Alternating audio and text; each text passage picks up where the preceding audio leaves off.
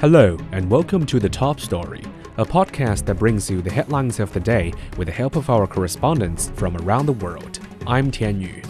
Coming up in this edition, NATO leaders have offered no timeline for Ukraine to join the alliance, but say it will happen when states agree and conditions are met. Leaders of countries in an East African regional bloc have called for an immediate ceasefire and a no fly zone in Sudan. And more than 40 people have been killed in monsoon floods triggered by torrential rains across North India.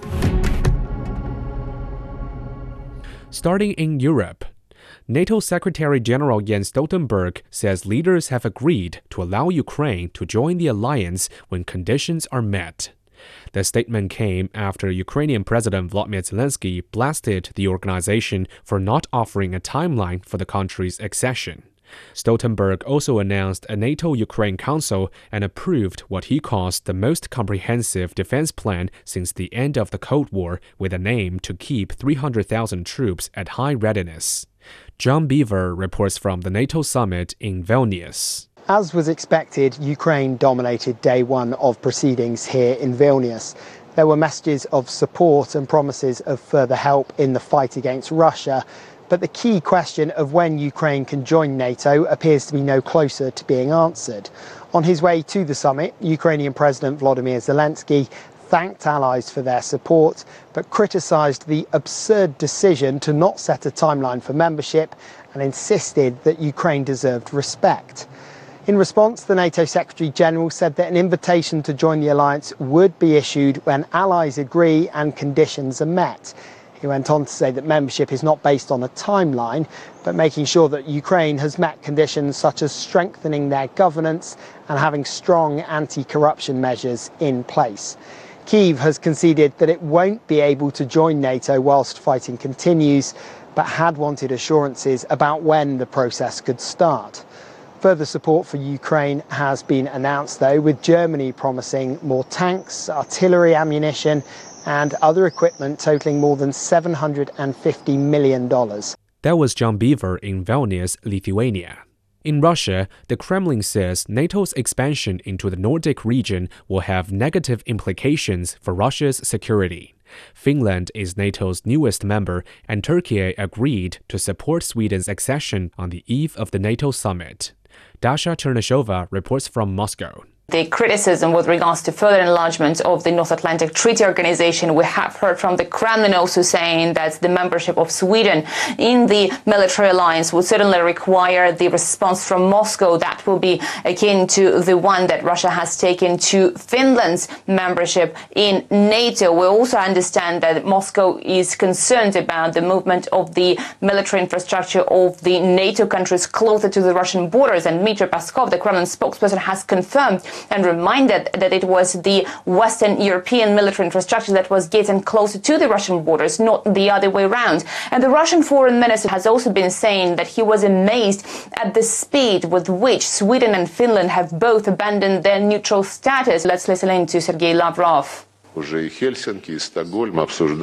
Helsinki and Stockholm are already discussing with the United States issues related to deployment of alliance infrastructure right near Russia's borders in case of Finland and not far away from our borders when it comes to Sweden. Let me assure you that all legitimate security interests of the Russian Federation will be protected and we know which measures to take and to practically employ. Moscow has been saying that membership of Ukraine in the North Atlantic Treaty Organization is a red line for Russia, and that's why Moscow has started its so-called special military operation in Ukraine. Moscow says if Ukraine is given some sort of the green light uh, or any sort of the prospect towards joining NATO, then Moscow will be responding to accordingly. Now, Moscow officials are also warning of the catastrophic consequences to the overall security architecture in Europe because Moscow believes that that it is the Western countries and particularly the United States that have been pumping Ukraine with weapons that have, have been uh, that has become the possibility after the coup d'état, as Moscow describes it, in Ukraine. So certainly Moscow insists that there will be uh, tremendous repercussions should Ukraine be getting closer towards joining NATO. That was Dasha Chernyshova reporting on Russia's response to NATO's expansion. More on the NATO summit. Russia and China have issued separate statements slamming NATO's statements against the countries and its expansion plans in the Nordic and Asia Pacific regions. The alliance accused China of posing systemic challenges. The Chinese mission to the European Union says the NATO statement is written with Cold War mentality and ideological bias. It added that China will fight back at any move that undermines its legitimate rights and interests. Moving on to Asia, more than 40 people have been killed in monsoon floods triggered by torrential rains across North India. Schools have been shut after rains lashed several states in the region for two consecutive days, including in the capital. Ravinder Bawa reports. After an emergency meeting, the authorities announced that preparations to evacuate 41,000 people to relief camps have been made. Delhi government has set up 16 control rooms to monitor flood prone areas. Schools in the capital were closed after heavy rains. An interaction between a western disturbance and monsoonal winds is causing intense rainfall spell over northwest India. Municipal authorities are engaged in pumping out water from waterlogged areas. Road and rail traffic have been affected as roads have been swept away. Some trains are cancelled and others are diverted as tracks are submerged underwater. That was Ravinder Bawa reporting from India. The foreign ministers of the ASEAN group of nations have been meeting in Jakarta for a two day conference. The annual meeting comes amid mounting pressure to address the political crisis in Myanmar, with the bloc divided on how to deal with the situation. Roberlin Purba reports. The Indonesian Ministry of Foreign Affairs says that using dialogue is important to further uh, solve human rights issues uh, going on in the region uh, now. And uh, we know that the Myanmar crisis continues uh, to be on the spotlight uh, for the meetings, yet some eyebrows are raised whether the five point consensus is effective at all uh, to solve these uh, ongoing crises. And not just that, uh, Thailand uh, hosting their own regional meetings with other states in the region, excluding uh, key ASEAN members such as Indonesia, uh, Singapore, and Malaysia, is giving a sign of an divided ASEAN. Previously, the foreign minister of Indonesia also emphasized that Southeast Asia uh, should be free of nuclear powered weapons uh, to maintain uh, peace and stability in the region. Now, nuclear power is worrying the region as, as AUKUS might loom closer with nuclear powered submarines patrolling in the Asia Pacific region. Now, uh, coming ahead, uh, we have regional security dialogues that includes uh, other big players such as the US, China, and Russia. That was Roberlin Purba in Indonesia. In Africa, leaders of countries in an East African regional bloc have called for an immediate ceasefire and a no fly zone in Sudan. The leaders of Ethiopia, Kenya, South Sudan, and Djibouti met in Ethiopia to find a resolution to the conflict. Girum Chala reports. Member nations of the Eastern African Regional Bloc, IGAD, have concluded their first official meeting on the situation in Sudan with several resolutions. The Intergovernmental Authority on Development's Quartet of Nations to lead Sudan mediation efforts that is made up of Ethiopia, Kenya, Djibouti, and South Sudan have wrapped up their consultations in Addis Ababa that were chaired by Kenyan President William Ruto. I strongly condemn this senseless violence, the brutal attacks on civilians, including women and children, and the extensive destruction of property and infrastructure that is threatening the nationhood of Sudan and spurring uncertainty across our entire neighborhood. The leaders want to see an immediate cessation of hostilities in Sudan and an end to the destruction of human lives as well as property. We call for a strike no fly zone over the Sudan as well as and cease the use of heavy artillery. Secondly, both parties to the, to the conflict will have to facilitate the immediate delivery of human, human, humanitarian assistance to all beneficiaries affected by the violent conflict. Thirdly, we call upon all Sudanese political forces to resume the political dialogue It is now more than three months since the conflict in Sudan began.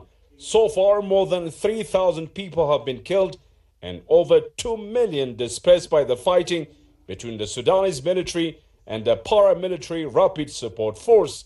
The IGAD mediation team has called for more assistance for the internally displaced Sudanese as well as those who fled the country.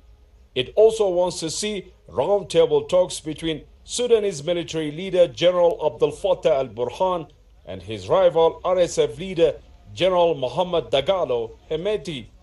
Establishment of safe humanitarian corridors.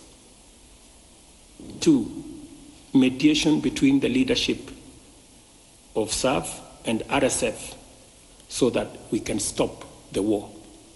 And number three, commencing all inclusive dialogue aimed at restoring Sudan to democratic governance.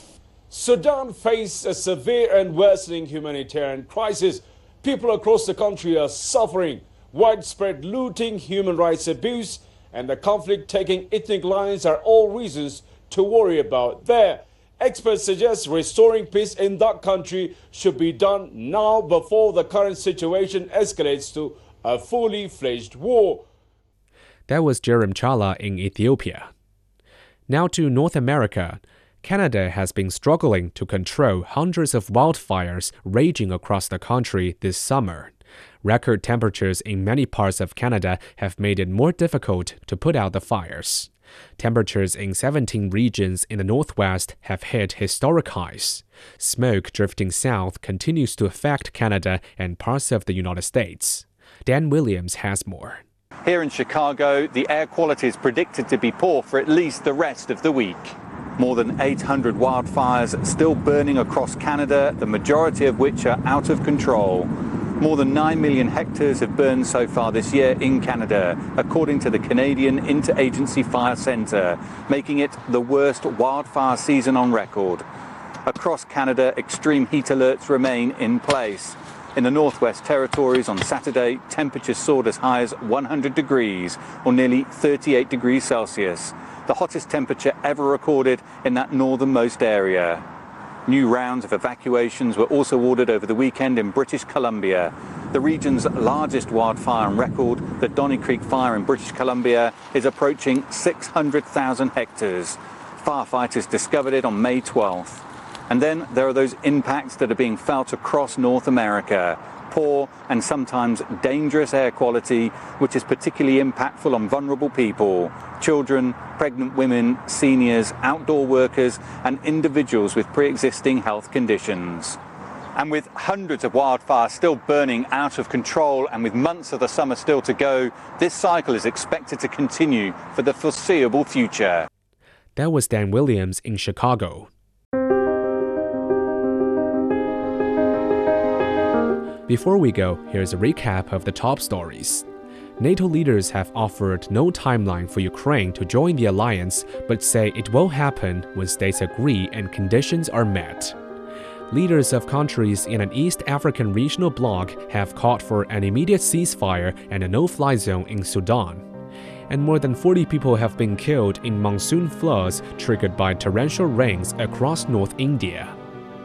And that concludes this edition of The Top Story, a podcast that brings you world headlines every weekday.